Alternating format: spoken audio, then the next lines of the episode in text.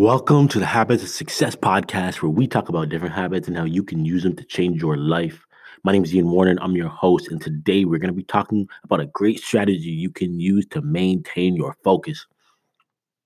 Now, this actually stems back to uh, a few years back. I used to have a social media agency, and uh, I'll be honest, this thing actually burned me out on social media, man. Like I, I I was spending I, my job at the time was doing social media, and I had a social media agency on the side. I literally spent the entire day on social media, and uh, but what ended up happening, what I realized was, I would get these clients right that would be paying two hundred dollars a month, let's say, and they were exhausting.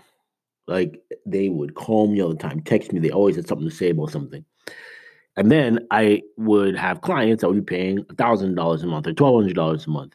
And these clients would be easy to work with. Like they were great. They never had any issues. Um, they were always happy with the work. Like they didn't expect results to be um, to to come the next day. Uh, everything about working with them was amazing. So then you start to sit back and you go, well, I have these two hundred dollar clients that suck, and I have these thousand dollar clients that are awesome. So, like, which one makes more sense to focus on? So but I wouldn't do that. And like like logically that makes sense, but you still just want to keep that two hundred dollars. So then I read this book called The Pumpkin Plan, and the whole idea of the book is, uh, I think it was specifically made more for people running agencies or people who have like clients clientele like that.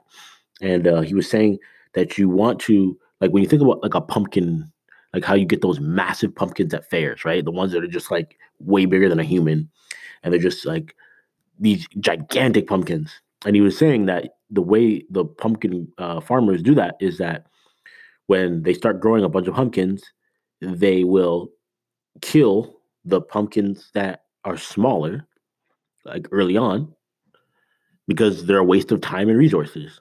Like they know that they're trying to grow a massive pumpkin for the fair. So they see a pumpkin, it's like, oh, small pumpkin, boom, kill it. They see, and time goes on, they see some uh, grow faster. So they leave those ones that are growing faster to kill the smaller ones. They keep doing that until they have one gigantic pumpkin that gets all the nutrients that they can focus their time and energy on. This concept is the way that you focus on anything you're trying to do in life. And when it came to my social media agency, once I read that book, I understood wait a minute, I have to get, actually just get rid of these $200 clients. And yes, I had enough of them that I was losing a chunk of my money, but it's like that time is going to free me up to make sure one that I do a better job with the thousand dollar clients, so I don't lose them, and then two, it's going to free me up so that I have the time to go and hire a better like and not hire. Time to go find and and uh, get hired by uh, another client that's willing to pay a thousand dollars or more.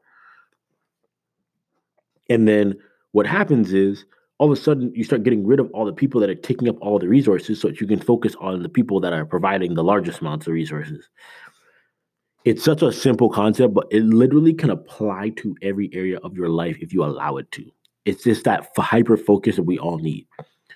We spend way too much time focused on the things that are not working, that are just taking, taking, taking, when we should be focused on the things that are helping and growing us.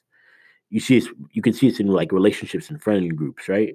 You have some friends that all they ever do is call you. They want something. They need something from you. They call you to vent all the time and put all their problems on you.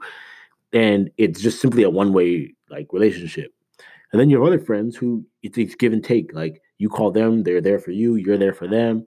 Uh, it just is a healthier relationship. But that those negative relationships take so much resources, time, and energy that you it starts to make the other relationships suffer as a result of it. So you have to cut off the relationships that are draining, cut them off, and put the, and focus on the ones that are that you really want to have that you really cherish.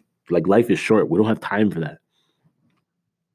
Um, you can apply it to uh, your business. So like even for me with Habit Stacker, it's like there was a point where I just had too many products I was trying to focus on, like course, clothes, this, that, and all these like that. It's like hey, no, let's, let's cut some things off. And they got rid of the clothes and start, start, let's try and start like focusing a lot more here.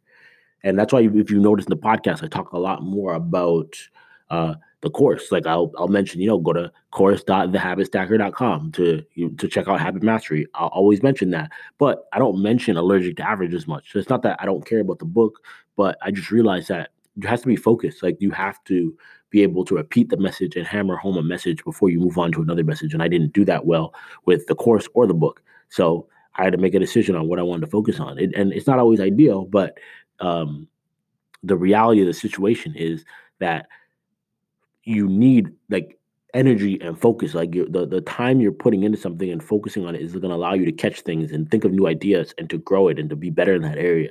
But if you're always just moving on to the next product and the next thing, then you're not going to have the time to be able to uh, uh, to water it and grow it and give it the sunlight that it needs in order to prosper. So again, this idea of this this pumpkin plant farming idea can be applied to anything. There's nothing that you're doing right now that you can't focus a bit more, cut off some things that are not working. You want to get rid of the little pumpkins and make sure that the larger pumpkins are always thriving. And again, this can apply to any area you want it to.